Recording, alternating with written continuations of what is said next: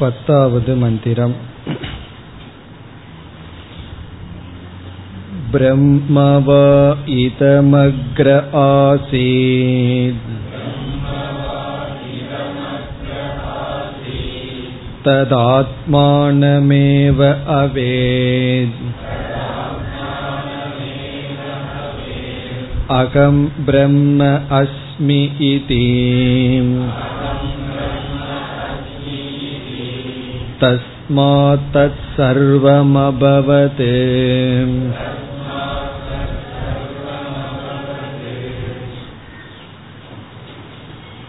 இந்த பத்தாவது மந்திரத்தில் ஆறு கருத்துக்கள் அடங்கியுள்ளன என்று பார்த்தோம் அதில் முதல் கருத்து மகா வாக்கியம் அகம் பிரம்ம அஸ்மி என்கின்ற மகா வாக்கியம் இந்த மந்திரத்திற்கு முன் ஒரு கேள்வியானது உருவானது. பிரம்ம ஞானத்தினால் அனைத்துமாக ஆகுதல் என்பது பிரசித்தமாக இருக்கின்றது. பிரம்மன் ஏற்கனவே அனைத்துமாக இருக்கின்றது. பிரம்மன் அனைத்துமாக ஆக அல்லது இருக்க பிரம்மன் எதை அறிந்தது என்ற சந்தேகம் உருவானது. அதற்கு இங்கு பதில் பிரம்மன் அனைத்துமாக ஆக பிரம்மன் தன்னை அறிந்தது. தன்னை அறிந்தது என்றால் தன்னை எப்படி அறிந்தது? என்றால் தன்னை பிரம்மன் என்று அறிந்தது. இந்த விதத்தில் இங்கு மகா வாக்கியம் வந்தது. பிரம்மவா இதமக்ரே ஆசீத். பிரம்மவை பிரம்மனே இதம் அக்ரே ஆசீத். பொதுவாக இந்த விதமான வாக்கியத்தில் இதமக்ர ஆசீத் என்ற இடத்தில் சிருஷ்டிக்கு முன் என்று பொருள் சொல்வோம். இந்த இடத்தில் அக்ரே என்றால் ஞானாத் பூர்வம். ஞானத்திற்கு முன். இதம் என்றால் ஜீவாத்மா. ஜீவாத்மா பிரம்மனாகவே தான் இருந்தது. பிரம்மன்தான் ஜீவனாக இருந்தது. பிரம்மனே ஞானம் இல்லாத சமயத்தில் ஜீவனாக இருந்தது. ஜீவனே உண்மையில் பிரம்மனாகத்தான் இருந்தது. பிறகு தது ஆத்மானமேவ அவேத். அந்த பிரம்மன் தன்னை அறிந்தது தன்னையே அறிந்தது தன்னை எப்படி பிரம்மன் அறிந்தது? அகம் பிரம்ம அஸ்மி இதி. நான் பிரம்மன் என்று அறிந்தது. தஸ்மாத் அவ்விதம் அறிந்ததால் தது பிரம்ம சர்வம் அபவது அனைத்துமாக ஆனது. இதுதான் மகா வாக்கிய பகுதி. இதில் முதல் சொல் பிரம்ம என்ற சொல்லுக்கு பரமாத்மா என்பது பொருள். பரமாத்மா ஞானத்துக்கு முன் ஜீவனாக இருந்தது. அதாவது ஞானத்தை அடைவதற்கு முன் இதே பரமாத்மா இதமாக ஜீவனாக இருந்தது. பிறகு தன்னை அறிந்தது தன்னை பிரம்மன் என்று அறிந்தது. இங்கு நாம் சென்ற வகுப்பில் அகம் பிரம்ம அஸ்மி என்பதனுடைய சுருக்கமான விளக்கத்தை பார்த்தோம். அகம் என்ற சொல் நான் என்பது இங்கு நான் என்பது வியஷ்டியை குறிக்கின்றது. அதாவது அறிவு சொரூபமான ஒன்றும் மூன்று உடலும் கலந்த தத்துவத்தை குறிக்கின்றது எப்பொழுதெல்லாம் நான் நான் சொல்கின்றோமோ அப்பொழுதெல்லாம் உடலும் உணர்வும் கூடிய தத்துவத்தை குறிக்கின்றது இங்கு நாம் என்ன செய்ய வேண்டும்? உடலை நாம் நீக்க வேண்டும். என்னுடைய உண்மையான சொரூபமாக உடல் இல்லை. உடல் வந்து என்னால் விளக்கப்படுகின்ற பொருளே தவிர நான் அல்ல என்று உடலை நீக்கி வெறு உணர்வை மட்டும் எடுத்துக்கொள்ள வேண்டும். பிறகு பிரம்ம என்ற சொல்லில் இந்த உலகத்திற்கு ஆதாரமாக இருக்கின்ற தத்துவத்தை எடுத்துக்கொண்டு இந்த உலகம் அந்த பிரம்மன் மீது ஏற்றி வைத்ததாக நாம் உணர்ந்து ஏற்றி வைக்கப்பட்டது அது வெறும் தோற்றம் மித்தியா என உணர்ந்து அதற்கு ஆதாரமாக சத்தாக அதிஷ்டானமாக எது இருக்கின்றதோ அதை எடுத்துக்கொண்டு இங்கு பிரம்ம என்ற இடத்தில் சத் சுரூபத்தை எடுத்துக்கொண்டு அகம் என்ற இடத்தில் சைத்தன்யத்தை சித் சுரூபத்தை எடுத்துக்கொண்டு சித் சுரூபமாக உடல் இல்லாமல் வெறும் சைத்தன்ய ரூபமாக மட்டும் இருக்கின்ற நான் அனைத்துக்கும் ஆதாரமாக சத்தாக நான் இருக்கின்றேன். வெளிய சத்த புரிந்து கொள்ள முடியும் உள்ளே சித்தை உணர முடியும். இந்த சைத்தன்யம்தான் அனைத்துக்கு ஆதாரமாக இருக்கின்ற சத் சுரூபமான பிரம்மன். இனி அஸ்மி என்ற இடத்தில் இருக்கின்றேன் என்ற நிகழ்கால பிரயோகம் இருக்கின்றது. இருந்தேன் இருப்பேன் என்று இறந்த காலமோ எதிர்காலத்திலேயோ கூறவில்லை. ஆகவே நான் பிரம்மனாக இருக்கின்றேன் என்று நிகழ்காலத்தில் கூறுவதிலிருந்து என்ன தெரிகிறது என்றால் என் மீது மூன்று உடல்கள் இருக்கலாம் இல்லாமலும் இருக்கலாம். பிரம்மத்தின் மீது உலகம் ஏற்றி வைக்கப்பட்டிருக்கலாம் ஏற்றி வைக்கப்படாமலும் இருக்கலாம். சிருஷ்டி காலத்திலும் சரீரத்தினுடைய தோற்ற காலத்திலும் நான் பிரம்மனாகவே இருக்கின்றேன். உடல் வந்தவுடன் நான் அப்பிரம்மனாக மாறியோ உலகம் வந்தவுடன் பிரம்மன் வேறு எதுவாகவோ மாறியோ இல்லை. எல்லா காலத்திலும் சிருஷ்டி காலத்திலும் லய காலத்திலும் எல்லா காலத்திலும் நான் பிரம்மனாகவே இருக்கின்றேன். இதுதான் உண்மை. அப்படி நான் பிரம்மனாக இருக்கின்றேன் என்ற காரணத்தினால் நான் அனைத்துமாக இருக்கின்றேன். அனைத்துக்குள்ளிருக்கின்ற சாரமாக நான் இருக்கின்றேன். இந்த அனைத்து என்று இருப்பதற்கு காரணம் நான் ஆதாரம். இத்துடன் இந்த மகா வாக்கியத்திற்கான விளக்கம் முடிவடைகின்றது. இனி நாம் இந்த இடத்தில் சங்கரர் மேற்கொண்ட விசாரத்திற்கு செல்கின்றோம். இப்ப நாம் செல்கின்ற பகுதி சங்கர பாஷ்ய விசாரம் மகா வாக்கிய பாஷ்ய விசாரம். இந்த இடத்தில் சங்கரர் ஆறு முக்கியமான கேள்விக்கு பதிலை கூறுகின்றார். ஆகவே நமக்கு ஆறு பூர்வபக்ஷம் ஆறு சித்தாந்தம். அதைத்தான் நம்ம இப்பொழுது சங்கரருடைய பாஷ்யமாக பார்க்க போகின்றோம். இந்த அகம் பிரம்மாஸ்மிங்கிற இடத்துல சங்கரர் எழுதின விளக்கத்துல நாம் மையமாக சாரமாக பார்த்தால் ஆறு விதமான பூர்வ பட்சங்கள் வருகின்றது. அந்த ஆறு விதமான பூர்வ பட்சத்திற்கான பதிலும் நமக்கு வருகின்றது. அதில் இப்பொழுது ஒவ்வொன்றாக நாம் எடுத்துக் கொள்ளலாம். இதெல்லாம் நமக்கு வந்து அவ்வப்பொழுது வருகின்ற சாதாரணமான சந்தேகங்கள். இதுல சில சந்தேகம் எல்லாம் நமக்கு வரவே வராது. சந்தேகம் வர்ற அளவுக்கு யோசிச்சிருக்க மாட்டோம். இருந்தாலும் சந்தேகங்கள் எல்லாம் உருவாகி அதற்கான பதிலையும் நாம் பார்க்க போகின்றோம். நாம் பார்க்கின்ற முதல் சந்தேகம் அடிக்கடி எல்லோரிடமும் வருகின்ற சந்தேகம். அந்த சந்தேகம் அல்லது முதல் கேள்வி பதிலுக்கு வருகின்றோம். முதல் பூர்வபக்ஷி யார் என்றால் சங்கரருடைய காலத்தில் நிலவிய ஒரு விதமான மதம் அதை ஸ்தாபித்தவர் பர்திரு பிரபஞ்சர் அப்படின்னு பர்திரு பிரபஞ்ச மதம் அப்படின்னு பேர். பர்திரு பிரபஞ்ச மதம். இன்றைய காலத்து விசிஷ்டா துவைதம் சங்கரர் வந்து ராமானுஜ மதத்தை நீக்கவில்லை. காரணம் என்னன்னா அதற்கு பிறகுதான் ராமானுஜர் வந்தார். ஆனால் ராமானுஜர் என்ன விசிஷ்டாத்வைத கொள்கையை வைத்துள்ளாரோ கிட்டத்தட்ட அதே கொள்கை பர்திரு பிரபஞ்ச மதம் என்ற மதத்தில் இருந்து வந்தது. அதைத்தான் பிற்காலத்து விசிஷ்டாத்வைதிகள் அங்கிருந்து பல கருத்துக்களை எடுத்துக் கொண்டுள்ளார்கள். அந்த மதத்தை சங்கரர் நீக்குகின்றார். அந்த கருத்தானது பூர்வ பட்சமாக நமக்கு வருகின்றது. அதுதான் முதலில் வருகின்ற பூர்வ பட்சம் இப்ப இந்த பூர்வ பட்சத்தை நம்ம நல்லா கேட்கும் பொழுது நம்ம எரியாமையே சரியாத்தான் இருக்கு. இதுலயே சேர்ந்துக்குவோமேன்னு நமக்கு தோன்றும்.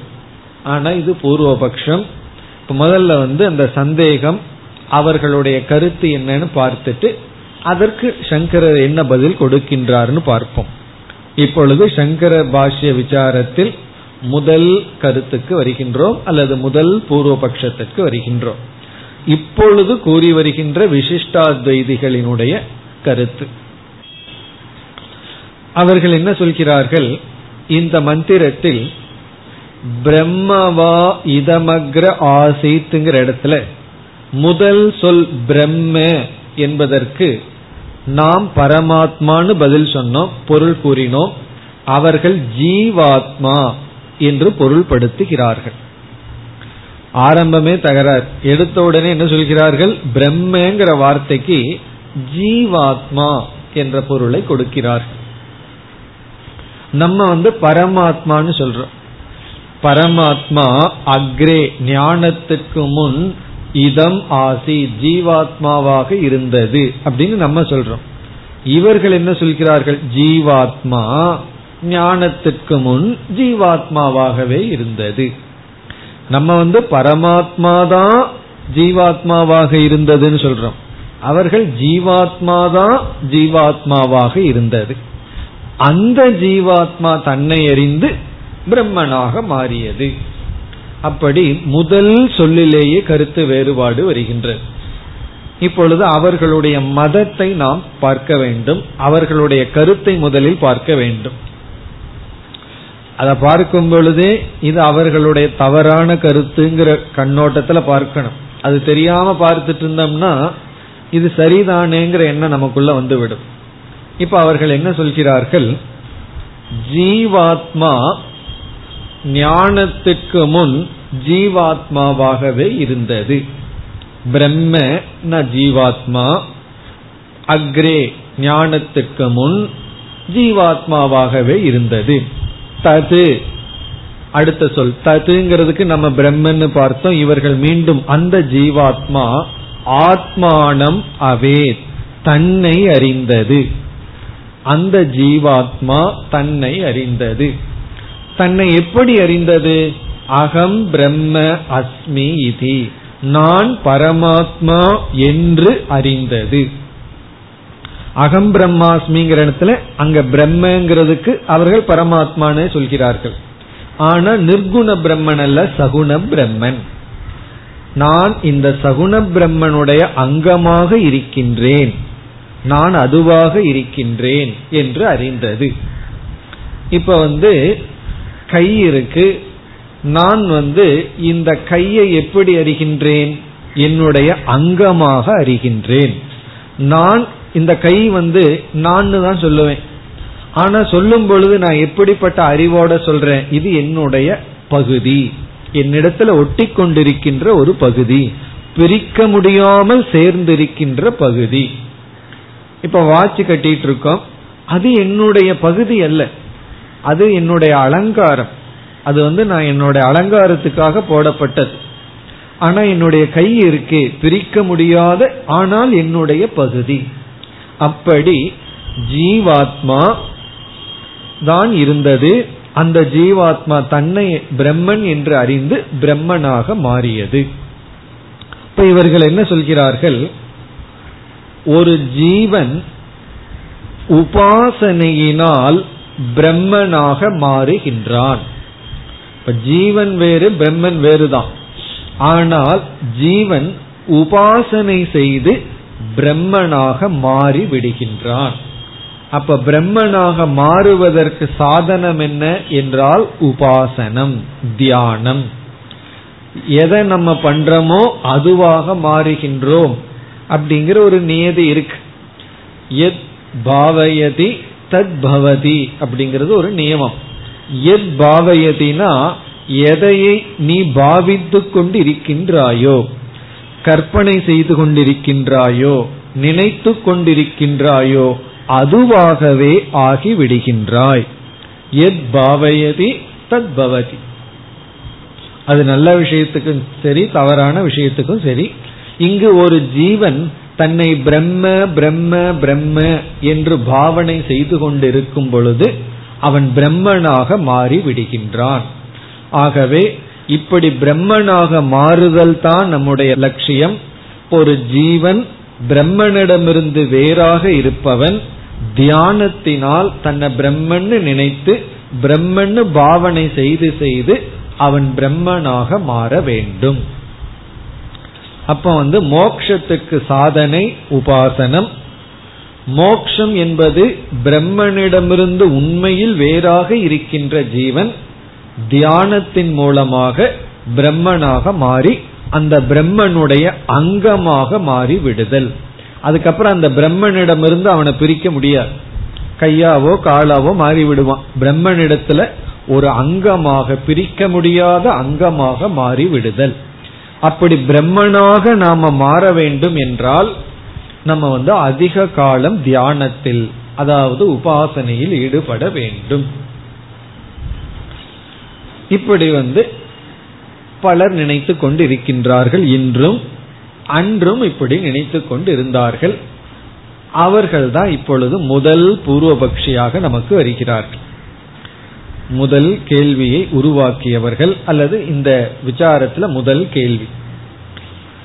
இப்ப இனி நம்முடைய பதில். நம்முடைய பதிலுக்கு முன்னாடி அவனிடத்துல ஒரு கேள்வியை நம்ம கேட்கிறோம். நீ வந்து பிரம்மவா இதமக்ர ஆசீத்துங்கிற உபனிஷத் வாக்கியத்துல பிரம்மங்கிற வார்த்தைக்கு ஜீவன்னு பொருள் சொல்றையே அது நியாயமா அப்படின்னு கேட்கிறோம். நம்ம அவர்கிட்ட கேட்கிறோம். கொஞ்சம் மாத்தினா பரவாயில்ல அடியோடு மாத்துகின்றானே. வேற எதையாவது வார்த்தைக்கு ஜீவன் பொருள் கொடுத்தாவது பரவாயில்ல. பிரம்மன்னு சாட்சாத் அங்க வார்த்தை இருக்கு.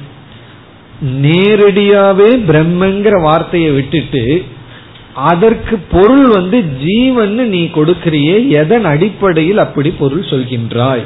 அப்படின்னு நம்ம கேட்கிறோம் ஏன்னா ஜீவன் தான் ஞானத்துக்கு முன்னாடியும் இருந்தது. அந்த ஜீவன் தன்னை அறிந்தது அந்த ஜீவன் தன்னை பிரம்மன் என்று பாவனை செய்து பிரம்மனாக மாறியது. அவன் ஒத்துக்கிறான். ஜீவன் பிரம்மனா மாறினா தான் மோக்ஷம் ஜீவன் ஜீவனா இருக்கிற வரைக்கும் சம்சாரம் தான் ஆனா அந்த ஜீவன் பிரம்மனாக மாற வேண்டும். நீ எப்படி பிரம்மன்கிற சொல்லுக்கு ஜீவன் பொருள் கூறுகின்றாய்? இதெல்லாம் புரியணும்னா அந்த வாக்கியம் மனசில் இருக்கணும். முதல்ல வந்து பிரம்மன் ஒரு சொல். அதுக்கு ஜீவன் பொருள் கொடுக்கறான். பிறகு அகம் பிரம்மாஸ்மிங்கிற இடத்துல பிரம்மன் ஒரு சொல். அதுக்கு பிரம்மன்னே பொருள் சொல்கின்றான். ஆனாலும் அவன் எதையோ பிரம்மன்னு நினைத்து கொண்டு சொல்கின்றான். முதலில் சொன்ன பிரம்மங்கிறதுக்கு எப்படி ஜீவன் பொருள் சொல்வாய்? இப்படி நம்ம ஒரு கேள்வியை கேட்க அதற்கு வந்து அவனுடைய பதில். அவன் என்ன பதில் சொல்றான்? பிரம்ம பாவி ஜீவக பிரம்மன் என்று சொல்லப்படுகிறது. பிரம்மனாக ஆகப் போகின்ற ஜீவனை பிரம்மன்னு சொல்லி உபனிஷத் சொல்வதில் தவறில்லைன்னு பதில் சொல்கின்றான். அதாவது நீ சொல்றபடி ஜீவன் தான் இருந்தது. ஜீவன் பொருள் சொல்லணும்னா உபனிஷத்து ஜீவன்னே சொல்லி இருக்குமே ஏன் பிரம்மன்னு சொல்லி இருக்குன்னு கேட்டா அவன் சொல்றான் இந்த ஜீவன் பிரம்மனாக மாறப் போகின்றான். அதனால முதல்லயே உபனிஷத்து பிரம்மன்னு சொல்லி இருக்குன்னு பதில் சொல்கின்றான். அந்த இடத்துல நீ ஜீவன் பொருள் சொல்ற உபனிஷத்தோ பிரம்மன்னு சொல்லி இருக்கேன்னா பிரம்மன்னு ஏன் சொல்லி இருக்குன்னா இவன் பிரம்மனா மாற போறான் இல்லையா? அதனால பிரம்மன்னு சொல்லியிருக்கு ஆனா ஜீவன் தான் இப்ப பிரம்ம பாவி ஜீவக பிரம்ம இத்தியுச்சதே. பிரம்ம பாவி அப்படின்னா அது தமிழ் எழுதும்போது பிரம்ம பாவின்னு எழுதிடக்கூடாது. அது சமஸ்கிருதத்துல பாவி அப்படின்னு சொன்னா பிரம்மனாக மாறப்போகின்ற ஜீவனை பிரம்மன் சொல்கிறது. அதுக்கு வந்து சாஸ்திர ரீதியா சில உதாரணங்களை கொடுக்கிறான்.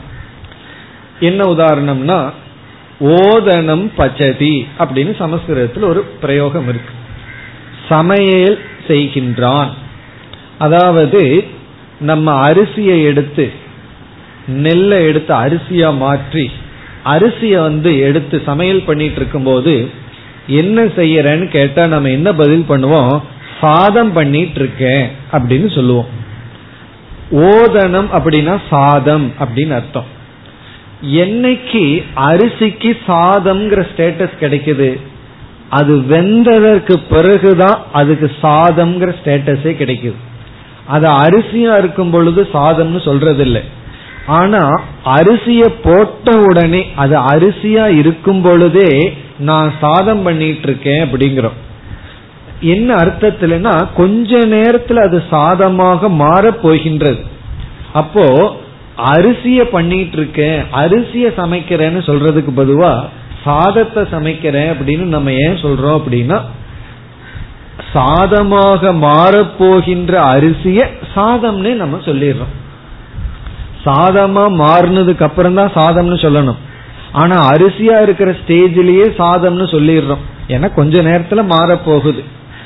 அந்த பிரயோகத்துல இந்த ஜீவன் கொஞ்ச நாள்ல உபாசனை பண்ணி பிரம்மனா மாற போறான் அதனால முன்னாடியே உபனிஷத்து பிரம்மன் சொல்லுது அப்படின்னு சொல்கின்றான் இதுக்கு இனிய சில உதாரணங்கள் எல்லாம் இருக்கு. இனி ஒரு உதாரணம் என்னன்னா சந்நியாசி சர்வ பூத அபயம் தத்யாத்னு ஒரு வாக்கியம். சந்நியாசி எல்லா பூதங்களுக்கும் அபயத்தை கொடுக்க வேண்டும். சந்நியாசி சர்வபூத அபயம் தத்யாத். தத்யாத்னா கொடுக்க வேண்டும். சந்நியாசியானவன் எல்லா ஜீவராசிகளுக்கும் அபயத்தை கொடுக்க வேண்டும்.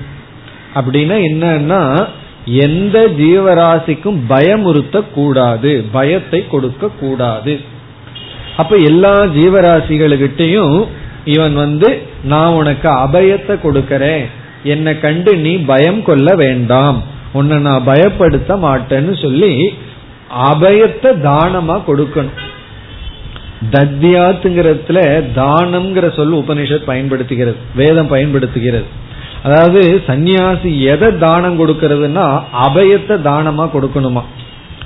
மற்றதை தானம் கொடுக்கறதுக்கு அவங்ககிட்ட ஒன்றும் கிடையாது. ஏன்னா எல்லாத்தையும் விட்டுட்டு வந்தாச்சு.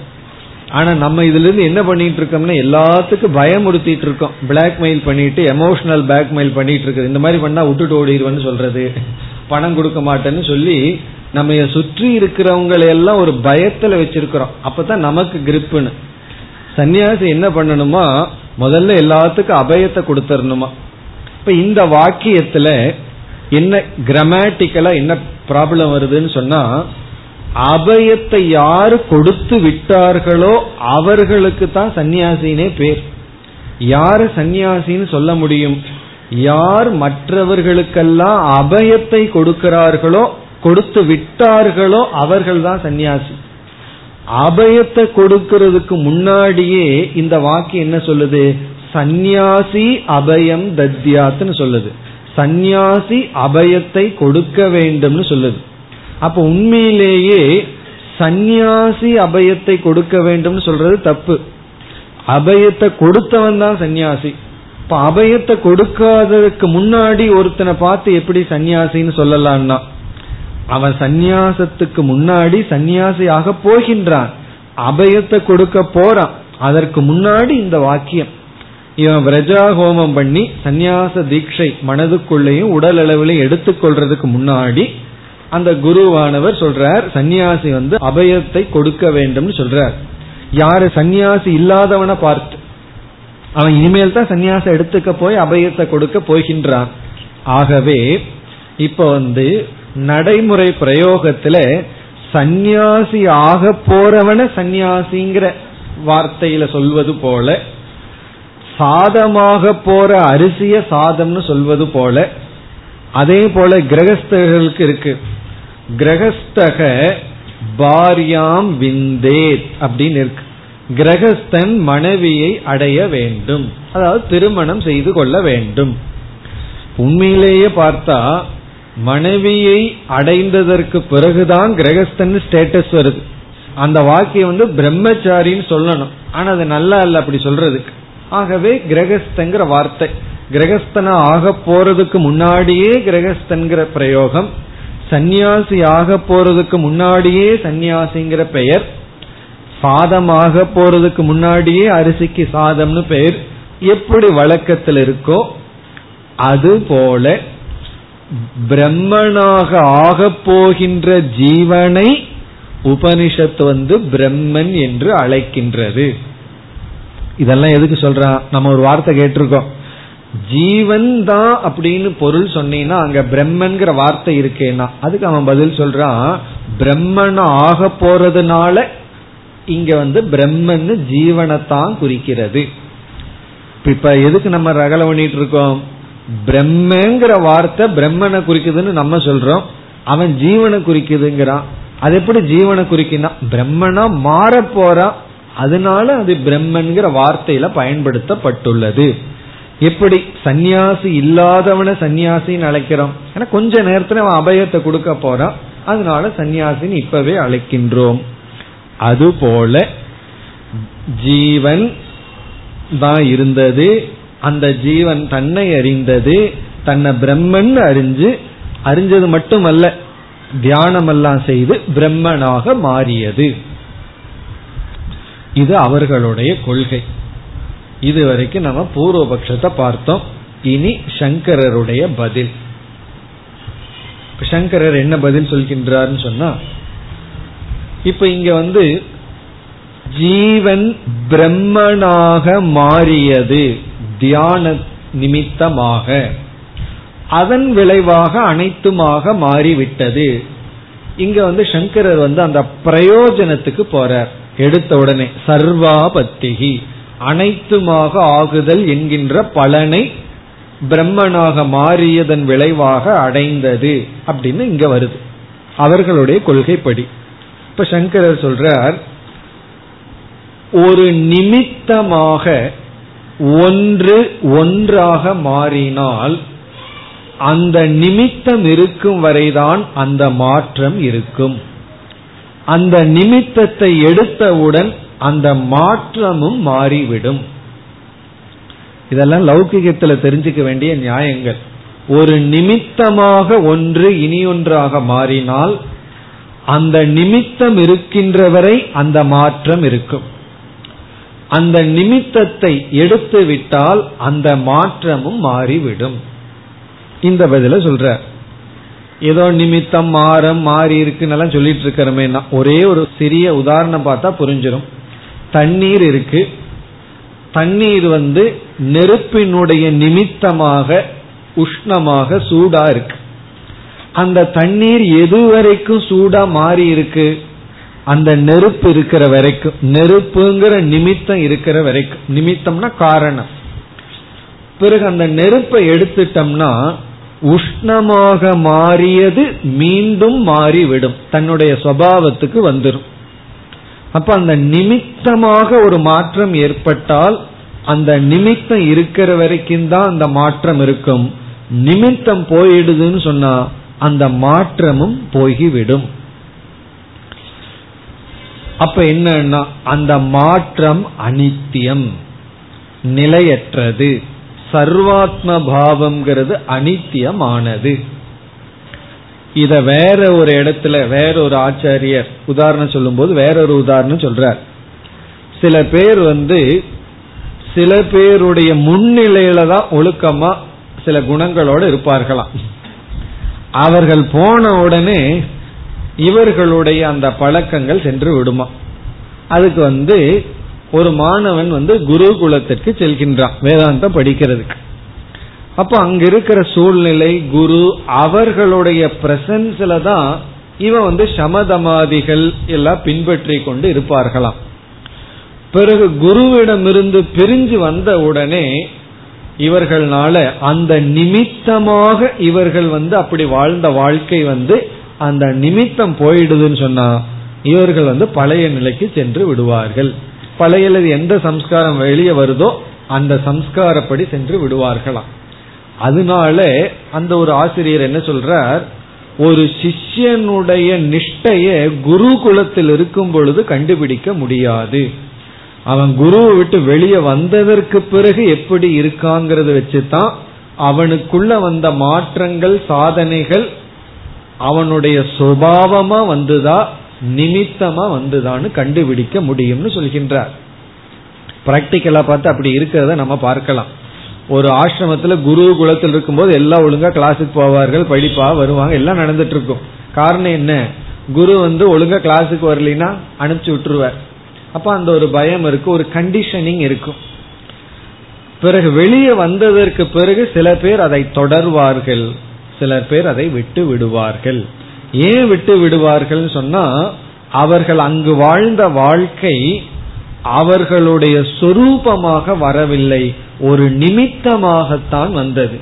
அந்த நிமித்தம் போன உடனே தன்னை கண்காணிக்கிறதுக்கு ஆள் இல்லைன்னு சொன்ன உடனே பழைய சுவாவங்கள் வந்து விட்டது. அதே போல இங்க வந்து அக்னிங்கிறது ஒரு உதாரணம். என்ன நீரானது நெருப்பினுடைய நிமித்தமாக உஷ்ணமாக மாறியது. நெருப்பை எடுத்து விட்டால் நீர் பழைய நிலைக்கு மாறிவிடும். அதுபோல இங்க ஒரு நியதிய சொல்றார்.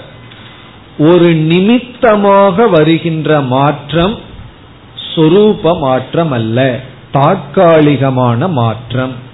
அந்த நேரத்தில் அது அப்படித்தான் இருக்கும். பிறகு மீண்டும் பழைய நிலைக்கு சென்று விடும். அந்த நிமித்தம் சென்று விடும் பொழுது. ஆகவே தனிப்பட்ட சத்தியமான பிரம்மத்திடமிருந்து வேறான சொரூபமாக இருந்து. என்ன சொல்றான்? ஜீவன் தான் இருந்ததுங்கிறான். அந்த ஜீவன் உபாசனம் என்ற நிமித்தத்தால். அந்த நிமித்தம் வந்து இங்க தியானம். உபாசனம்ங்கிற நிமித்தத்துல அவன் வந்து பிரம்மனாக மாறி இருந்தால் இவனுடைய உபாசனை சென்று விட்டால் மீண்டும் இவன் ஜீவனாகி விடுவான். பிரம்மனா இருக்க முடியாது. இது வந்து நம்ம பிராக்டிக்கல் லைஃப்ல பார்த்தோம்னா நமக்கு சில நற்குணங்கள் எல்லாம் சுவாவமா மாறிட்டுனா பிறகு அதை நினைச்சிட்டு இருக்க வேண்டிய அவசியம் இல்லை. ஆனா சுவாவமா மாறாம இப்போ ஒரு உதாரணம் எடுத்துக்குவோம். ஒருவருக்கு வந்து தானம் பண்ற புத்தியே கிடையாது. அது என்ன கிடைக்குதோ அதை தனக்குன்னு வச்சுக்கிற புத்தி இருக்கு. ஆனா நாலு பேர் வந்து தானத்தினுடைய பெருமையை சொல்கிறார்கள். கர்ணனை எல்லாம் புகழ்ந்து பாட. இவர் வந்து நானும் தானம் பண்ணணும் தானம் பண்ணணுங்கிற கண்டிஷன் மனசுல வச்சுட்டே இருக்கார். அவர் வந்து ஒரு உபாசனை பண்ணிட்டு இருக்கார். என்னன்னு? நான் வந்து தானம் பண்ணணும் தானம் பண்ணணும்னு எப்பொழுதுமே ஜபம் பண்ணிட்டு இருக்கார். அந்த நேரத்துல யாராவது ஏதாவது பொருளை கேட்டா தூக்கி கொடுத்துருவார். காரணம் என்ன? அந்த உபாசனையினுடைய விளைவு. அவரையே கண்டிஷன் பண்ணிட்டு இருக்கார். பிறகு கொஞ்ச நாளைக்கு அப்புறம் அதான் நான் போதுமே சும்மா கண்டிஷன் பண்ணி பண்ணி என்ன ஆகுதுன்னு விட்டுட்டேன். அப்ப என்ன ஆகும்னா பழைய சுவாவம் வந்துடும் அந்த கண்டிஷனிங் அந்த திங்கிங் இருக்கிற வரைக்கும் தான் அதை அவர்னால செய்ய முடியும். அதை விட்டுட்டு சுவாவமா இருந்தா அவர்னால அந்த வேல்யூவை பின்பற்ற முடியாது. அப்படி ஏதாவது ஒன்று ஒரு நிமித்தமாக இருந்தா அது இருக்கிற வரைக்கும் தான் அது நம்மிடத்தில் இருக்கும். அது ஸ்வரூபமா மாறாது. அப்படி மாறி விட்டா தான் அதற்கான முயற்சி இல்லாம ஸ்பான்டேனியஸா பேசாம இருந்தா அதுக்குள்ள அது நம்ம ஓடும். தானம்ங்கிறது நம்ம கிட்ட இருந்து வரும். அப்படி இதெல்லாம் புரியறதுக்கான உதாரணம். இங்க சங்கரர் என்ன சொல்றார்? ஒரிஜினலா இவன் ஜீவனா இருக்கான். இவன் ஏதோ உபாசனையினால திங்கிங்னால பிரம்மன் பிரம்மன் சொல்லிட்டு இருக்கான். அப்படி சொல்லிட்டு இருக்கிற வரைக்கும் வேணா இவன் வந்து நான் எல்லாமா இருக்கேன்னு நினைக்கலாமே தவிர அந்த உபாசனை சென்று விட்டால் இவன் மீண்டும் ஜீவ நிலைக்கு வந்து விடுவான் சம்சாரியாக மாறி விடுவான். பிறகு பூர்வபக்ஷி சொல்லலாம் அப்ப நான் சொல்லிக்கொண்டே இருக்கிறேனே. காலம் முடிகிற வரைக்கும் உபாசனை பண்ணிட்டே இருக்கிறேனேன்னு சொன்னா அது முடியாது. மனது வந்து சத்துவம் ரஜஸ் தமஸ் மூணு குணத்துக்கு உட்பட்டது. எல்லா காலத்திலையும் உன்னால உபாசனை பண்ண முடியாது. ஒரு காலத்துல நீ அந்த உபாசனையை பயிற்சியை விட்டுத்தான் ஆகணும். அப்பொழுது நீ மீண்டும் சம்சாரியாக வீழ்ந்து விடுவாய். சங்கரர் கொடுக்கிற முதல் பதில் வந்து ஒரு நிமித்தமாக ஒன்று மாறினால் அந்த மாற்றம் முழுமையான மாற்றம் அல்ல தற்காலிகமான மாற்றம். அந்த நிமித்தம் சென்று விட்டால் மீண்டும் வீழ்ந்து விடுவாய். பழைய நிலைக்கு வந்து விடுவாய். பிறகு இனி ஒன்றை கூறுகின்றார். இது வந்து முதல் பதில். இரண்டாவது பதில் வந்து நம்ம எப்பொழுதும் சொல்ற ஒரு நியாயம். எது கிருத்தகம் தது அனித்தியம். எது கிருத்தகம் அப்படின்னா எது செய்யப்படுகின்றதோ தது அனித்தியம். அது நிலையற்றது. எது உருவாக்கப்படுகின்றதோ அது நிலையற்றது. எதற்கு தோற்றம் இருக்கின்றதோ அதற்கு அழிவு இருக்கின்றது. கிருத்தகம்னா மேடு கிரியேட்டட் உற்பத்தி செய்யப்பட்டதோ அது அழிவுக்கு உட்பட்டது. காரணம் என்ன? உற்பத்தி செய்யறதுக்கு முன்னாடி அது இல்லை. உற்பத்தி செய்தவுடன் கொஞ்ச நாள் இருக்கு. அதுவே அது அழிவுக்கு காரணம். இப்போ இந்த ஜீவன் முன்ன பிரம்மனா இல்லை. பிறகு உபாசனையினால பிரம்மனாக மாற்றப்பட்டு விட்டான் பிறகு அந்த மாற்றப்படுவதுங்கிறது புதுசா இவனை பிரம்மனா உற்பத்தி பண்ணியிருக்கான். அது அழிவுக்கு உட்பட்டது. இப்ப ரெண்டு பதில் சொல்றார். எந்த நிமித்தமாக ஒரு மாற்றம் வந்தால் அந்த நிமித்தம் இருக்கிற வரைக்கும் தான் இருக்கும். மாற்றம் சொரூபமாகாது. பிறகு உபாசனைங்கிறது ஒரு விதமான கர்மம். அந்த கர்மத்தின் பலனாக ஒன்று உருவாக்கப்பட்டால் நீ பிரம்மனாக உருவாகினால் அது அழிவுக்கு உட்பட்டது. அப்படி அழிவுக்கு உட்பட்ட பிரம்மனாக மாறுவது மோட்சம் அல்ல ஏன்னா எல்லா மதவாதிகளும் மோக்ஷத்தை நித்தியம்னு ஏற்றுக்கொண்டார்கள். மோக்ஷத்தை நித்தியம்னு ஏற்றுக்கொண்டாதான் அது மோக்ஷம் அப்ப நம்ம என்ன சொல்லுவோம்? மோக்ஷத்தை நித்தியம்னு சொல்லியிருக்க. கர்ம பலன் சொல்கின்றாய். கர்ம பலன் அனித்தியம். ஆகவே உன்னுடைய மோட்சம் அனித்தியம். அப்படி என்றால் நீ சொல்வது மோட்சம் ஆகாது இது இரண்டாவது தோஷம். இனி மூன்றாவது தோஷம். இந்த மூன்றாவது தோஷமெல்லாம் அவ்வளவு தெரிஞ்சுக்கணுங்கிற அவசியம் இல்லை இருந்தாலும் தெரிஞ்சுக்குவோம். அவசியம் இல்லைன்ட்டு எதுக்கு சொல்கிறீர்கள்னா தேவையில்லாத எதுக்கு சொல்கிறீர்னு கேள்வி கேட்டா நான் இந்த கிளாஸுக்கு ஏன் வருகிறீர்கள் கேள்வி கேட்டுருவேன். காரணம் என்ன? தெரிஞ்ச விஷயத்தையெல்லாம் மற்ற இடத்துல படித்தாச்சு தெரியாத சில விஷயங்கள்லாம் படிக்கணுங்கிறதுக்காக. அதாவது ஒரு தோஷம் ஒண்ணு இருக்கு. அந்த தோஷத்துக்கு பேர் வந்து ஸ்ருதகான அஸ்ருத கல்பனா தோஷம். ஸ்ருதகான அஸ்ருத கல்பனா. ஸ்ருதஹானம் அப்படின்னா கேட்டதை விட்டுட்டு ஸ்ருதம்னா கேட்டது ஹானம்னா விட்டுறது. கேட்டதை விட்டுட்டு அஸ்ருதம்னா கேட்காததை கல்பனான கற்பனை செய்து கொள்ளுதல். இந்த தோஷம் வந்து நம்ம ஒவ்வொரு ஸ்டெப்லையும் பண்ணிக்குவோம். யாராவது ஒரு வார்த்தையை நம்மை பார்த்து சொல்லியிருப்பார்கள். அதை விட்டுருப்போம். அதை விட்டுட்டு கேட்காதது அவங்க சொல்றதாக கற்பனை பண்ணிக்குவோம். இப்படித்தான் எல்லா நம்மளோட ப்ராப்ளமே ரிலேஷன்ஷிப்ல வர்ற ப்ராப்ளம் இதுதான். சுருதஹானம் அப்படின்னா அவங்க ஒன்னு சொல்லி இருப்பார்கள் அதை விட்டுருப்போம். அஸ்ருத கல்பனா அவங்க சொல்லாததை நம்ம கற்பனை பண்ணியிருப்போம். அப்படி நினைச்சு தான் ரெண்டு பேர்த்துக்குள்ள ப்ராப்ளம் எல்லாம் வர்றது. ரிலேஷன்ஷிப்புக்குள்ள எல்லாம் ஏன் ப்ராப்ளம் வருதுன்னா சொன்னதை முழுமையா கேட்டிருக்க மாட்டோம். சொன்னதை விட்டுருப்போம். சொல்லாததை கற்பனை பண்ணிருப்போம் அதுக்கப்புறம் நான் இந்த மாதிரி சொல்லவே இல்லை. நான் இந்த மாதிரி தான் சொன்னேன்னா நீ இந்த மாதிரி சொன்னாலும் கூட இந்த அர்த்தத்துல சொன்னேன்னு சொல்லி நம்ம சொல்லுவோம். அப்படி அந்த ஒரு சொன்னதை விட்டுட்டு சொல்லாததை கற்பனை பண்ணிக்கிறதுங்கிறது ஒரு தோஷம். இது வந்து சில சமயங்கள்ல தோஷம் அல்ல. சில சமயங்கள்ல சொன்னது வந்து அது அப்படியே பொருந்தலைன்னு சொன்னா இதை நம்ம பண்ணணும். சொன்னதை விட்டுட்டு அதுல இருந்து அர்த்தத்தை எடுத்துக்கணும். அது வந்து அலங்காரம். இது தோஷமா இருக்காது. அதே சமயம் இதை தப்பா பயன்படுத்தினா தோஷமாகும். இத வந்து நம்ம வேதத்திலேயே செய்வோம் பல இடத்துல. வேதம் ஒண்ணு சொல்லி இருக்கிறத விட்டுட்டு அதுக்கு வேற ஒரு அர்த்தத்தை நம்ம எடுத்துக்குவோம். அது வந்து அந்த இடம் சில இடத்துல எடுத்துக்கொள்வோம். அது தோஷம் அல்ல அதுக்கு ஒரு உதாரணம் பார்த்தோம்னா அக்னிகி அதீதே அப்படின்னு வேத வாக்கியம் இருக்கு. அக்னிகி அணுவாகம் அதீதே. நெருப்பானது வேதத்தை படிக்கிறது அப்படின்னு ஒரு வாக்கியம். இந்த வேத வாக்கியத்தை கேட்ட உடனே அக்னிகி அதீதே நெருப்பு எப்படி படிக்க முடியும்னா.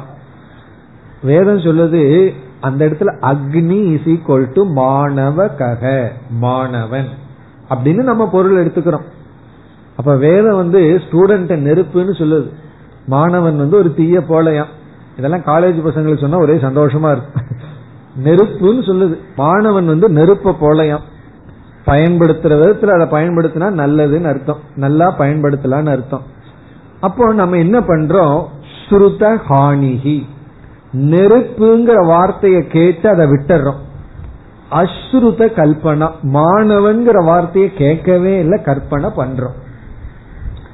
இது வந்து அந்த இடத்துல பொருந்துது. ஏன்னா நெருப்பு போய் வேதம் படிச்சிட்டு இருக்கார் ஆகவே பொருந்தாத இடத்துல ஒருத்தர் ஒரு வார்த்தைய சொன்னா அந்த வார்த்தையை விட்டுட்டு அந்த வார்த்தையிலிருந்து பொருந்துற அர்த்தத்தை கற்பனை பண்றதுல தவறு இல்லை. ஆனா சரியான இடத்துல இப்ப வந்து அகம் பிரம்மாஸ்மிங்கிற இடத்துல இந்த வேலையெல்லாம் பண்ணக்கூடாது. கேட்கறத விட்டுட்டு இல்லாதத கற்பனை பண்ண கூடாது அப்படி பொருந்தி வர்ற இடத்துல இந்த நியாயத்தை நம்ம அப்ளை பண்ணோம்னா அது தோஷம். இப்ப பார்த்தீங்கன்னா இந்த நியாயம் சரியா தப்பா அலங்காரமா தோஷமாங்கிறது வந்து அதுலயே சர்ச்சை வந்துடும் ஏன்னா இது எப்படி வேணாலும் இருக்கலாம். சுருத ஹானத்தையும் பண்ணலாம் அசுருத கல்பனையும் பண்ணலாம். அல்லது பண்றது தவறாகவும் இருக்கலாம். இப்ப இங்க சங்கரர் என்ன இந்த இடத்துல தோஷமா சொல்றார் பிரம்ம அப்படிங்கிற ஒரு சப்தத்தை நீ கேட்ட. அந்த சப்தத்தை விட்டுட்டு ஸ்ருத ஹாணி பிரம்ம சப்தத்தை விட்டுட்டு அஸ்ருத கல்பனா. இங்க பிரம்மங்கிற சப்தம் இல்லாத ஜீவன்கிறத கற்பனை செய்து விட்டாய். அப்படின்னு சங்கரர் வந்து இங்க தோஷத்தை காட்டுறார். இப்ப நீ என்ன தோஷம் பண்ணிருக்க ஸ்ருதகான அஸ்ருத கல்பனைங்கிற தோஷத்தை நீ பண்ணி உள்ளாய் இந்த இடத்துல தோஷம்னு சொல்ற. அக்னிகி அதிதிங்கிற இடத்துல தோஷம் அல்ல. அப்படி நம்முடைய வாழ்க்கையில ரெண்டு பேர்த்துக்கிட்ட கான்வர்சேஷன் நடந்ததுன்னு சொன்னா என்னைக்குமே அவங்க ஒரு வார்த்தைய சொன்னா அந்த வார்த்தைய அப்படியே எடுத்துட்டு பொருள் கொள்றதா? பொருள் கொண்டா நல்லதா? அல்லது அந்த இடத்துல அந்த வார்த்தையை விட்டுட்டு அதுக்கு வேற கற்பனை எடுத்துக்கணுமாங்கிறது காமன் சென்ஸினுடைய அடிப்படையில். காமன் சென்ஸ்ங்கிற விட நம்முடைய உள்ளத்தினுடைய அடிப்படையில. நம்ம மனதுக்குள்ள பியூரிட்டி இருந்ததுன்னு சொன்னா சுத்தி இருந்ததுன்னு சொன்னா சரியா பொருள்படுத்துவோம். நமக்குள்ள குரோதங்கள் எல்லாம் இருந்து ஜலசி எல்லாம் இருந்ததுன்னு சொன்னா நம்ம வந்து இந்த நியாயத்தை தப்பா பயன்படுத்துவோம். இப்ப வந்து ஒருவர் வீட்டுக்கு வர்றார்கள். எதுக்கு வீட்டுக்கு வந்தீங்க அப்படின்னு கேக்குறோம். உடனே அவங்க என்ன நான் வீட்டுக்கு வர்றேன் எதுக்கு வீட்டுக்கு வந்தீங்கன்னு கேட்கிறீர்களான்னு கேட்டு தப்பா எடுத்துக்கலாம். அல்லது எதுக்கு நீங்க சிரமப்பட்டு வந்தீங்க சொல்லிவிட்டா நானே வந்திருப்பேனே அப்படின்னு பொருள் எடுத்துக்கலாம். எப்படி வேண்டுமானாலும் நம்ம பொருள் எடுத்து கொள்ளலாம். அது எதை பொறுத்ததுன்னு சொன்னா ஒரு ரெண்டு பேர்த்துக்குள்ள இருக்கிற பேச்சு கான்வர்சேஷன் வந்து அவர்கள் ஒருவரை ஒருவர் புரிஞ்சிட்டதும் அவர்களுடைய சித்த சுத்தியை வச்சு இருக்கு அப்படி இந்த நியாயம் எப்படி வேணாலும் ட்விஸ்ட் பண்ணிக்கலாம். புத்தி இருந்ததுன்னா சில பேர் வந்து எப்படி வேணாலும் ட்விஸ்ட் பண்ணி பேசி விடுவார்கள். அப்படி இந்த நியாயத்தை இங்கு சங்கரர் கொடுக்கின்றார். இதெல்லாம் என்னமோ பெரிய நியாயமா கிடையாது. நம்ம லௌகிகமா பயன்படுத்திட்டு வர்றது தான் சாஸ்திரத்திலும் இருக்கின்றது. நாம் சங்கரர் கூறுகின்ற அடுத்த தோஷம் என்ன? ஸ்ருதகான அஸ்ருத கல்பனா. நீ வேதம் என்ன சொல்லியிருக்கோ அந்த ஸ்ருதம்னா கேட்டது. அதை நீ விட்டு விட்டு அஸ்ருதம் அப்படின்னா கேட்காத ஜீவன்கிற சப்தத்தை நீ கற்பனை செய்துள்ளாய். பிறகு நம்முடைய பதில் இந்த இடத்துல என்ன சொல்றோம்? அவன் மீண்டும் பூர்வபக்ஷி கேட்கலாம். இந்த விசிஷ்டாத்வைது கேட்கறான். நீ என்ன சொல்ற? பிரம்மன் இருந்தது. ஞானத்துக்கு முன்னாடி அதே பிரம்ம ஜீவனா இருந்தது. அந்த பிரம்மன் தன்னை பிரம்மன்னு தெரிஞ்சது. பிறகு பிரம்மனா அனைத்தும் ஆனதுன்னு சொல்கின்றாயே நீ விளக்கம் சொல் அப்படின்னு கேட்கும் பொழுது நம்ம பதில் சொல்றோம். பிரம்மன் ஞானத்துக்கு முன்னாடி ஜீவனா இருந்ததே அந்த பிரம்மனுக்கு ஜீவனாக இருந்த தன்மை அவித்யா கல்பிதமா அல்லது சுவாபாவிகமா அப்படின்னு கேக்குறோம். அறியாமையின் விளைவா அல்லது சொரூபமா? ஜீவனிடம் ஜீவன்கிற தன்மை வந்தது அறியாமையின் விளைவா அல்லது இயற்கையா? அதான் நம்முடைய கேள்வி. ஜீவத்துவம் அவித்யா கல்பிதம் வா சுவாபாவிகம் வா. சமஸ்கிருதத்துல வா அப்படின்னா அல்லது அப்படின்னு அர்த்தம். அதுவா இதுவா. அதாவது ஜீவனிடம் இருக்கின்ற ஜீவன்கிற தன்மை அறியாமையின் விளைவா அல்லது இயற்கையா? இயற்கைன்னு சொன்னாதான் இத்தனை பிரச்சனை வருதுன்னு நம்ம சொல்றோம். நம்முடைய பதில் அவித்யா கல்பிதம் அறியாமையின் விளைவு. அறியாமையின் விளைவுனா என்ன அர்த்தம்? அறியாமையினால தனக்கு அல்லாததை தான் என்று நினைத்து கொள்ளுதல். அதான் அறியாமையின் விளைவு. அதுவாகவே இருந்துட்டு அது அல்லாததாக நினைப்பது அறியாமையின் விளைவு. அது அது இல்லைன்னு நினைக்கிறது அறியாமையின் விளைவு. பத்தாவது மனிதனை போல. நான் பத்தாவது மனிதனை தேடணும்னு இருக்கான் ஆத்துல போகும்போது அந்த கதை தெரியும் எல்லாருக்கும்.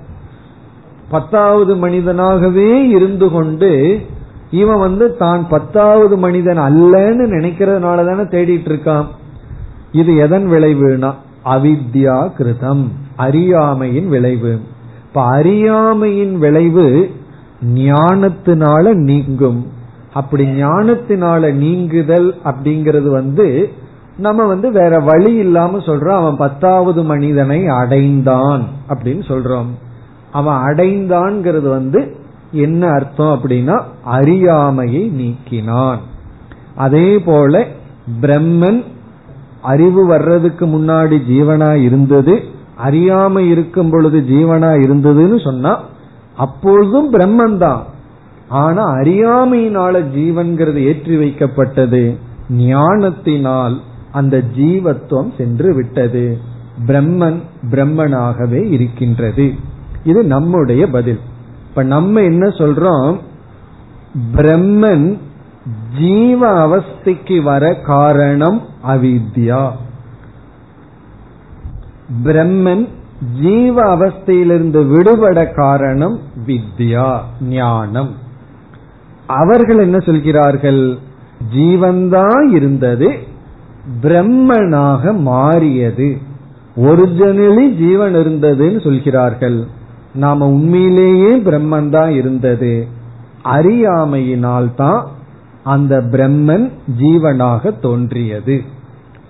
ஆகவே பிரம்மவா இதம் அக்ர ஆசித்துங்கிற இடத்துல பிரம்ம சப்தத்தை நம்ம கேட்டு பிரம்ம சப்தம்னே புரிஞ்சு கொள்ள வேண்டுமே தவிர அந்த ஸ்ருத ஹானி பண்ணி அஸ்ருதம் கேட்காத ஜீவனை கற்பனை பண்றது தப்பு. இத்துடன் முதல் கேள்வி முதல் பதில் முடிவடைகின்றது இனி இரண்டாவது கேள்விக்கான பதிலுக்கு செல்லலாம். இந்த இரண்டாவது கேள்வியும் கொஞ்சம் டெக்னிக்கல் தான். இருந்தாலும் பார்ப்போமே புத்திக்கு வேலை கொடுக்கணுமல்ல. கொஞ்சம் புத்தியை தீட்டுறது போல. இது புரிஞ்சா நல்லது. புரியல அப்படின்னா இந்த ரெண்டாவது கேள்வி பதில் மட்டும் ஒரு ஆப்ஷன்ல விட்டு விடுங்கள். அதுக்காக புரியாத மாதிரி சொல்ல போறேன்னு நான் முன்னவே சொல்லல. முடிஞ்ச வரைக்கும் பார்ப்போம். இப்ப இரண்டாவது கேள்வி என்ன பதில் என்ன என்றால் முதல்ல கேள்விக்கு வருவோம். இங்கு பூர்வபக்ஷி என்ன கேட்கின்றான்? பிரம்மனிடத்தில் எப்படி அறியாமை சம்பவிக்கும்? பிரம்மனிடத்தில் எப்படி அறியாமை என்பது வரும். சூரியனிடத்தில் எப்படி இருள் போகும்.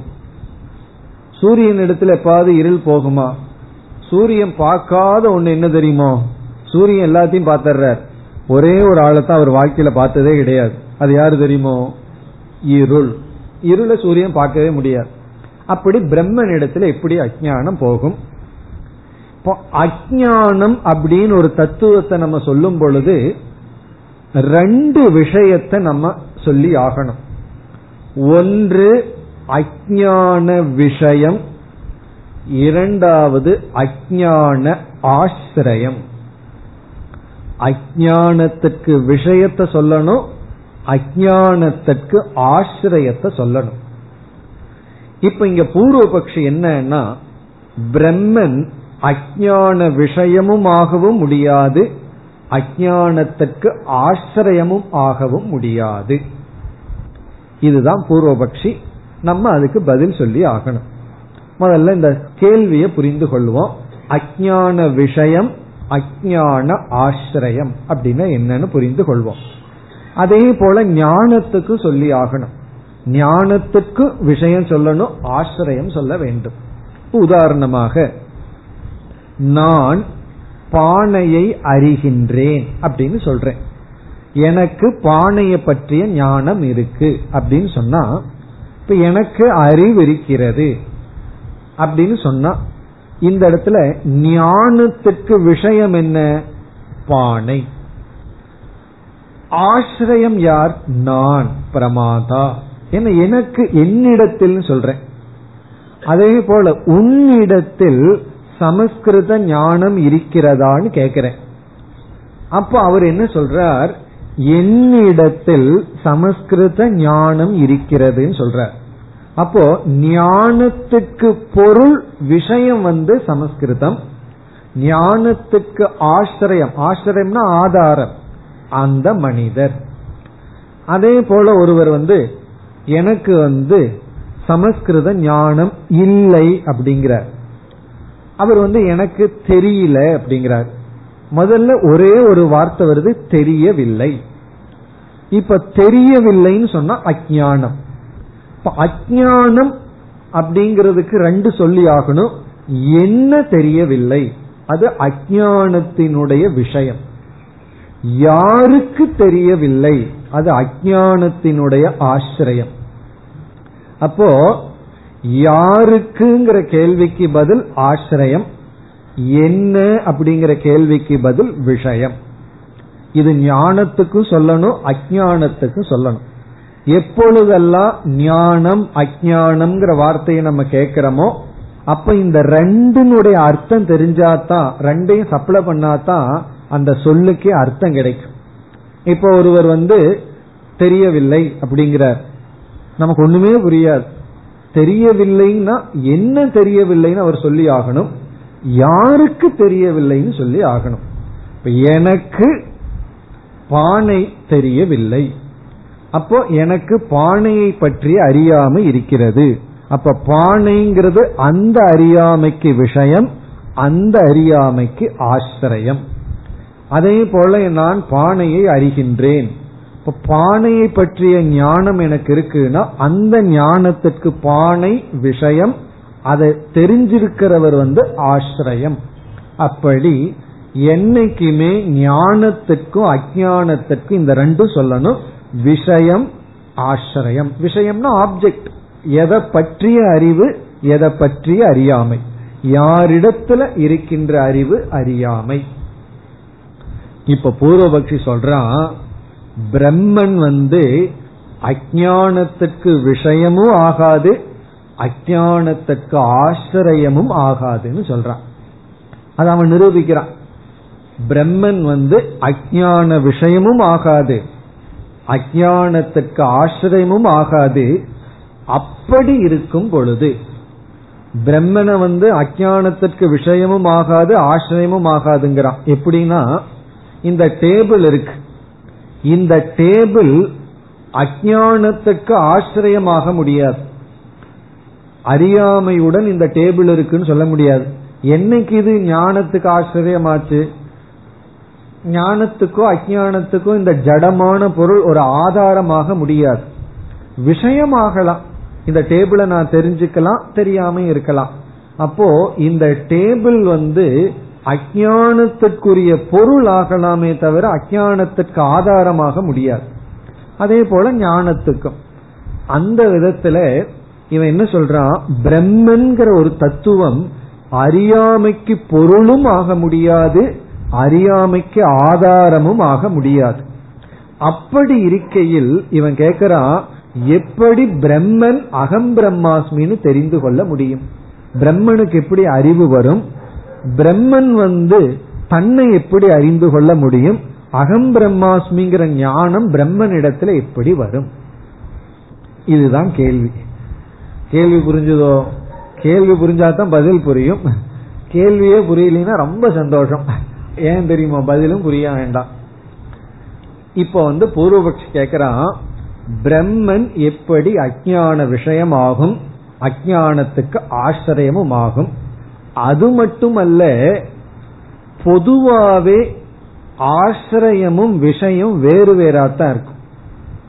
நான் டேபிள அறியிறேன் டேபிள அறியவில்லை. நீங்க என்ன சொல்ற? பிரம்மன் தன்னையே அறிஞ்சதுன்னு சொல்ற.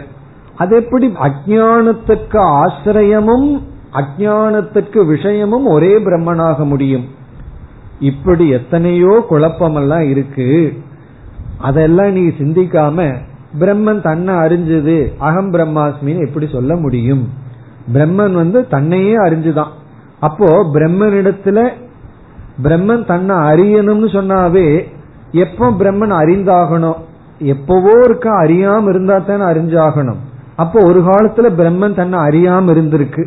அப்ப பிரம்மனுக்கே தன்னை பற்றி அஜானம் வேற இருந்திருக்கு. அப்ப பிரம்மனிடத்துல அஜானம் இருந்தது. பிறகு பிரம்மன் தன்னையே அறிஞ்சுதான். அங்கேயும் அறிபவன் அறியப்படும் பொருள் ஒன்றாகி விடுகிறது. சப்ஜெக்ட் ஆப்ஜெக்ட் வேற ஒன்றாயாச்சு. அது எப்படி ஆக முடியும்? இப்படி யோசிச்சு பார்த்தா அனைத்துலயும் குழப்பம் இருக்கு. அகம் பிரம்மாஸ்மிங்கிறது சம்பவிக்கவே சம்பவிக்காதுன்னு சொல்றான். இப்ப மேலும் நம்ம பூர்வபக்ஷத்தையே பார்ப்போம். அப்பதான் பூர்வபக்ஷம் நமக்கு புரியும். இப்ப இவன் என்ன சொல்றான்? நம்ம கிட்ட கேக்குறான். பிரம்மன் வந்து நித்திய பிரகாசமா இல்லையான்னு கேக்குறான். நம்ம சொல்றோம் ஆமா அது என்னைக்குமே பிரகாசம் ஸ்வயம் ஜோதின்னு சொல்றோம். நித்திய பிரகாசமான பிரம்மன் எப்படி அறியாமைக்கு விஷயமாகும்? அது அவனுடைய முதல் கேள்வி. முதல்ல வந்து விஷயத்துக்கு வர்றான். பிரம்மன் வந்து அறியாமைக்குரிய விஷயமாகணும்னா அதுக்கு ஆவரணம் சம்பவிக்க வேண்டும். ஏதாவது ஒன்று அதை மூடணும். பிரம்மன் வந்து எல்லாத்தையும் விளக்குது. மனதில் இருக்கிற அறியாமையை முதல் கொண்டும் விளக்குவது பிரம்மன் சொன்னா அந்த பிரம்மன் என்றுமே மூடப்படவில்லை என்றால் நித்திய அனாவிரத சொரூபம்னு சொன்னா அது எப்படி அறியாமைக்குரிய விஷயமாகும்? அறியாமைக்குரிய விஷயம் எப்ப ஆகும்னா அது வந்து மூடப்பட்டிருக்க வேண்டும். அது காலத்தினால மூடப்பட்டிருக்கலாம். அதாவது ஒரு புழுவை பார்க்கிறோம். அந்த புழு கொஞ்ச நாளைக்கு பிறகுதான் பட்டாம்பூச்சியா மாற போகுது அந்த பட்டாம்பூச்சியை பற்றி அறியாம இப்ப இருக்கு. ஏன்னா இன்னைக்கு காலத்தினால அது மறைக்கப்பட்டுள்ளது. தேசத்தினால ஒன்று மறைக்கப்பட்டுள்ளது. வேறொரு தேசத்தை நம்ம இப்ப பார்க்கல. ஏன்னா ரொம்ப தூரத்தில் இருக்கு. அப்படி ஒரு பொருள் காலத்தினாலையும் தேசத்தினாலையும் குணங்களினாலையும் மறைக்கப்பட்டால்தான் அந்த அறியாமைங்கிறது அந்த பொருளை பற்றி சம்பவிக்கும். பிரம்மன் கால தேசத்துக்கெல்லாம் அப்பாற்பட்டு என்றும் பிரகாச சுரூபமா இருக்கும் பொழுது என்றுமே பிரகாசிக்கின்ற பிரம்மன் எப்படி அறியாமைக்குரிய பொருள் ஆகும் இது ஒரு கேள்வி. இனி அடுத்த கேள்வி அந்த அறியாமைக்குரிய ஆசிரியமும் பிரம்மன் எப்படி ஆகும்? ஆசிரியத்தை பத்தி பிறகு பார்ப்போம். முதல்ல வந்து விஷயத்துக்கு வருவோம். அறியாமைக்குரிய விஷயம் பிரம்மன் எப்படி ஆகும்? அந்த கேள்விக்கான பதில பார்த்துட்டு ஆசிரியத்துக்கு நம்ம வருவோம். அப்ப இங்க பூர்வபக்ஷி சொல்றான் பிரம்மனிடத்தில் அறியாமையும் பிரம்மனை பற்றிய அறியாமையும் சம்பவிக்காது. பிரம்மனிடத்தில் அறியாமைன்னு சொன்னா ஆசிரியம். பிரம்மனிடத்தில் அறியாம போகாது. பிரம்மனை பற்றிய அறியாமையும் சம்பவிக்காது. பிரம்மனை பற்றி அறியாமைனா அஜானத்துக்கான விஷயமும் பிரம்மன் ஆகாது. இப்படி இருக்கும் பொழுது நீ என்ன சொல்ற? பிரம்மனிடத்தில் பிரம்மனை பற்றி அஜானம் இருந்து பிரம்மன் தன்னை பற்றிய ஞானத்தை அடைஞ்சதுன்னு சொல்லி நீ பிரம்மனே அஜானத்துக்கு ஆசிரியமாக விஷயமாக பேசுவது தவறு. இதுதான் பூர்வபக்ஷம். பதிலை அடுத்த வகுப்பில் பார்ப்போம். ॐ पूर्णमधः पूर्णमिधम् पूर्णात् पूर्णमुदच्छते पूर्णस्य पूर्णमादाय पूर्णमेवावशिष्यते ॐ शान्ति शान्ति शान्तिः